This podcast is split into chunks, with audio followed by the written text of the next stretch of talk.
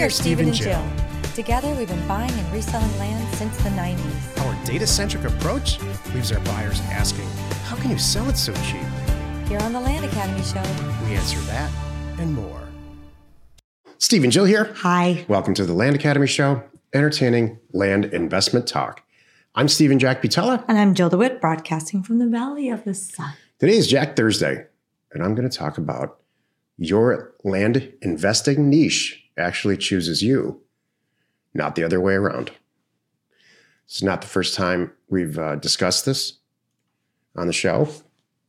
I guess, as is with most things, since we're on episode 1646, There might there might be some duplicates there's in some overlap. But you know what though? I would argue there's a reason they come up because we figure out something new. You know, I'm sure on show 646, we had different things to say about niche than we do 1646. And no, that's not a typo. This is a, a very common um, theme that you hear in business all the time about how the business that you ultimately are involved in uh, or choose, you know, or, or you think we you think we make all these choices, and and honestly, there there's a lot of things that just chooses us. Like, Like Jill chose Women? me. exactly. I was just going to say that. Let's see. Let's think about it. What are a few things that you that you uh, don't get to choose? Um, you don't get to choose your children, Boy, that's sure sure. and you don't get to choose your parents, and you don't get to choose your siblings. So I wish I did. And you can, but you can choose your friends, which is why you spend the most time with them. You can choose where you live, what you drive. You can choose how you look. You can choose your hair color.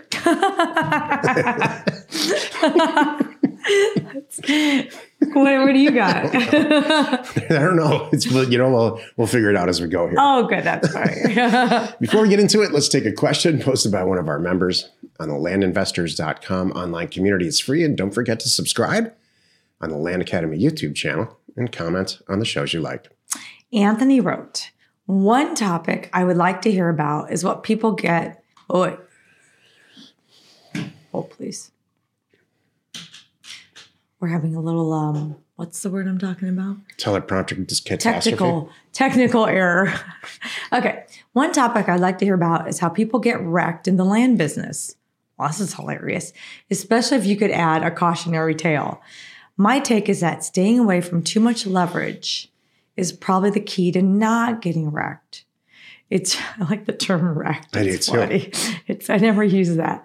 It's tempting to finance a purchase or two with credit when your acqu- acquisition budget is maxed out. Property values go up and down. Most of the time they go up. But if you are over leveraged during a downturn, that debt could be working against you on a leveraged on a levered basis. Not saying that we will see a downturn soon. In fact, I see the opposite with inflation as a dominant narrative ATM, but it's prudent to know where the risks lie. So I've been communicating with Anthony on th- about this and other things in Discord. Wrecked. I have a lot to say about this. This is good. Go ahead. because Jill and I were just about flat broke Oh, in 2009 ish. yeah. That's which is about the time we met ish. And so I was, you know, prior to that had a yacht. And so we really, really we got wrecked by this that downturn. And here the only reason that we made it out of it, and I've said this, I say this in a live event every time we do a live event. Multiple friends who are in the same business, not necessarily land, but in somehow in real estate uh, in Phoenix at the time, either ended up dead or filing bankruptcy or both. And so we didn't have to do that. Mhm. Uh, and it was for one reason we just didn't have any debt. right. Saved So, us. What and we did was we sold those assets. we had tons of property. hmm Uh, we had a good amount of cash Mhm. saved up individually. And we had all kinds of fallback plans and everything else. So, uh, what saved us is we took that cash, we sold the pro- some of the properties or a lot of the properties for cash that we and lost money on it, but we were able to just liquidate it all and go and buy a bunch of houses and, and turn that all around for ourselves. So, it's not what I want to do. It's certainly that's not what we do now Mhm. you know but but we got out of that recession around 2011 or 12 because we made some really good acquisition choices, both the houses and the land. And uh, that would never have been possible if we leveraged stuff. So please take this seriously if you're young or young in the business. Use equity to finance deals, not debt. Mhm. I can't, I cannot uh, express this enough. Oh, Jack, but it's so expensive. If I go get a credit card debt or tertiary debt or you do a second mortgage on my house, it costs nothing. It costs 3%. Are you nuts? Yeah, I don't have to split the Are profits you with anybody. nuts? Yeah. Yeah, well, that's about, I'll make more money doing it that way. Yeah, this is better. So follow me on this. Great. You now you've got an acquisition that's 10 deep, 10 properties, or you have 10 acquisition candidates that are logical. They make sense to you. right. You have two choices. You can find somebody, uh, deal funding partners within the Land Academy community, or you can do what I just said, you know, and split the profit with something. It's the numbers. Let's say, let's say you can make hundred thousand dollars on these ten deals. You make fifty, the other person makes fifty. Everybody now you've got fifty thousand dollars instead of zero. Or you could go borrow all kinds of money to do the deal and make the entire hundred thousand uh, dollar profit, which is very tempting. And most finance instructors at the college level are going to say, yeah, you should use debt as leverage, not equity. I disagree with that hmm because if something goes south, and it always does, always, you can go back to that equity partner and say, yeah, we kind of knew this was possible, uh, but we're in this together, so let's figure it out together. And now you don't have creditors calling you and, and banks repossessing things and all kinds of terrible stuff that can happen that I've been through. You know, not anytime, not since I've known Joe, but I've been through that stuff in my life. And again, you And know, I have you're here to separately. you're here to learn Yeah. from from us. I'm really glad that Anthony too. asked this question because Mhm. a lot of times it's all peaches and cream on the show. And that's all this is great. And we've got expensive cars. Who cares? The fact is, we've been down and out and we've been down and out together. And I, that's one of the reasons we built this thing. uh, We built an empire that an empire that crumbled. And when I met Joe, we built it back up together. And it's one of the reasons that we work great as partners, both socially and professionally, is because we've been through a lot together. It's true. Wouldn't you want to do that with a partner? Or do you want to do it with Bank of America? Yeah. You know what's interesting too? I was thinking about affordable housing. We moved into what we could afford. Yeah. And it was what? Maybe a thousand square feet? I can't even remember. With a ki- with kids, too, Yeah. by the way. That that was that was uh we, it, it happened. We did it. bunk beds. But that was okay. We just don't leverage anything with that. yeah. Hmm You eventually will get stung pretty hard. Yeah. And it's very, very hard to undo. Yeah. If you if a deal goes south and you get, all you gotta do is pick up your phone with your deal funder and say this thing went south. We have a couple. I We took them back. Yeah, I funded. I'm like, okay, great, and that's fine. So it happened. Actually, one's about to close. in a good way. yeah. Today is Jack Thursday, your land investing, and I'm going to talk about your, your land investing niche chooses you, not the other way around. This is why you're listening. I'll start with yet another story. Very recently, I went uh, into a market. Jill and I do separate land deals sometimes, and I'm going to just tell you my story. She's probably got a couple too. And bought a property uh, that I found out during the acquisition process that was conducive to putting a mobile home on it. And that the environment the environment, uh, the the municipal environment was very pro mobile homes. I didn't know this. I bought the property anyway. With you know, I think we paid twelve or fourteen thousand dollars for it. I was going to sell it for forty five or fifty, very successfully, and very quickly. And and that's what happened. We did. I, I rolled it all into Jill's stuff. She sold it. It, it was a very fast deal. She sold it uh, based on a sign that she, we had a photographer put up and we all high fived each other like we usually do. And wow, that's great. We made a lot of money.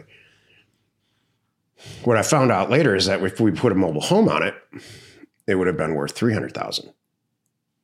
And so, granted, that's a different animal.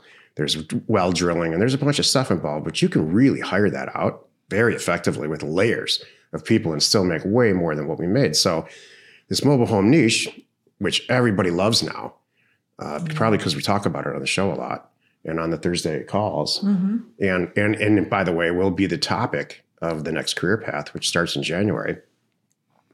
Is a niche that found me I didn't go out there and say I, want to buy mobile homes uh, with the, their own land. I didn't do that at all. And so there's all kinds of niches. There's a something going on in Discord with recreation land right now that has it's uh, specifically in the southeastern parts of the countries because they're going into this realizing that uh, it's not it cannot be built on. It's only for fun, mm-hmm. and there's a niche for that. And it's it's not one of the, these people have been Land Academy members for a while, actually career path members, both of them, and they're realizing how much land is this just can't be built on because it's wet. But, but, there's a use for there's it. There's massive use. There's stuff you can do with it. You know what one of my niches is that I love?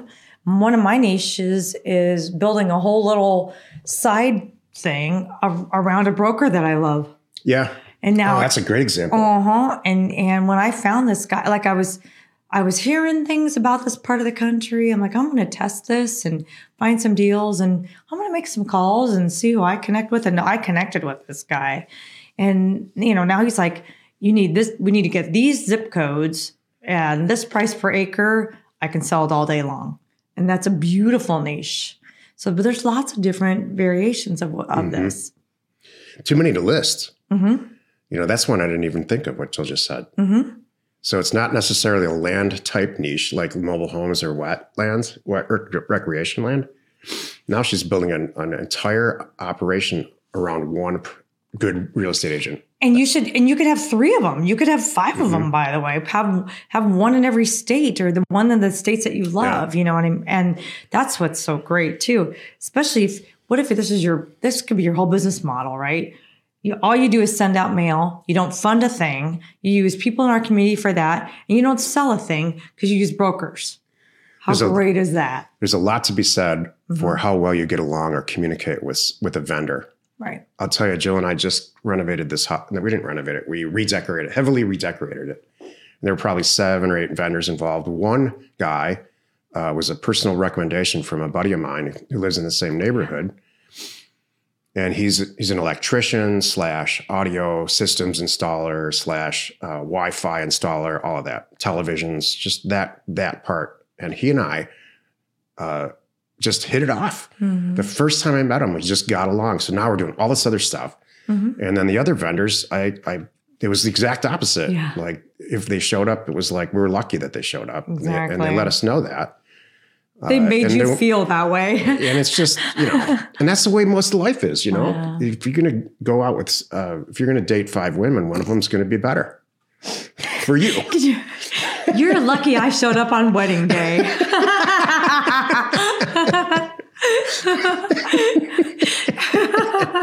Could you imagine? Oh my gosh. Oh boy, that's that's a whole uh, that's a whole scary thought. I'm trying to think of it other and there's niches that are around. You covered property type. I covered this broker thing.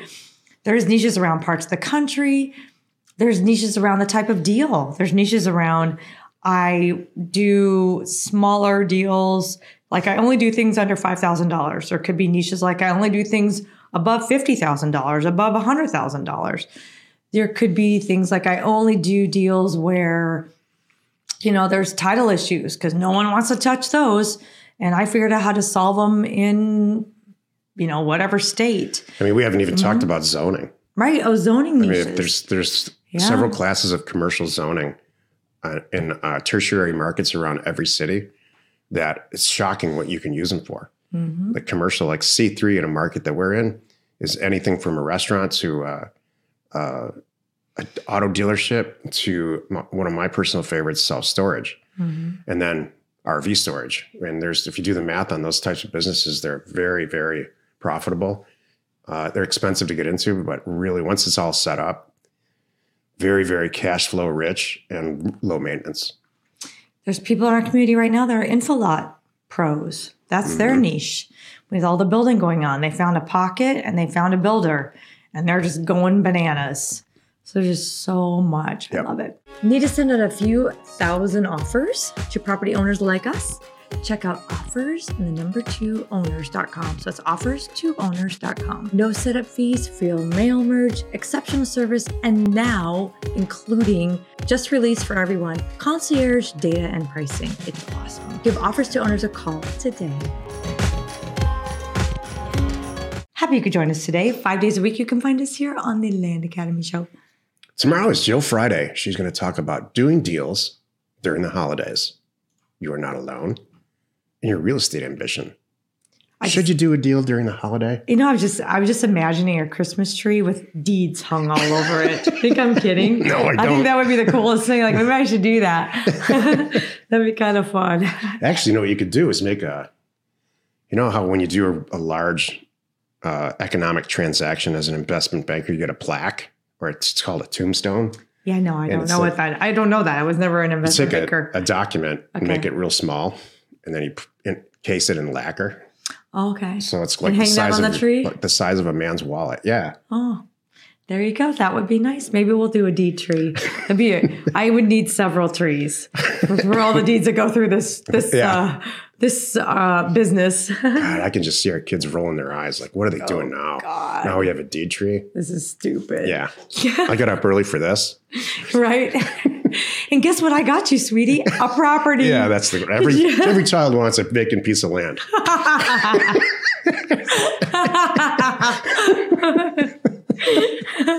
and you, I love you, so I will pay the taxes until you graduate. Until you're 18. yeah, exactly. Now you have to pay for something you don't want. exactly. Thank you for tuning in. We hope you find our content valuable and we really appreciate your support. If you haven't already, please check out our YouTube channel and hit the subscribe button. We, We are are Steve and Jill. Information And inspiration. by Undervalued Property.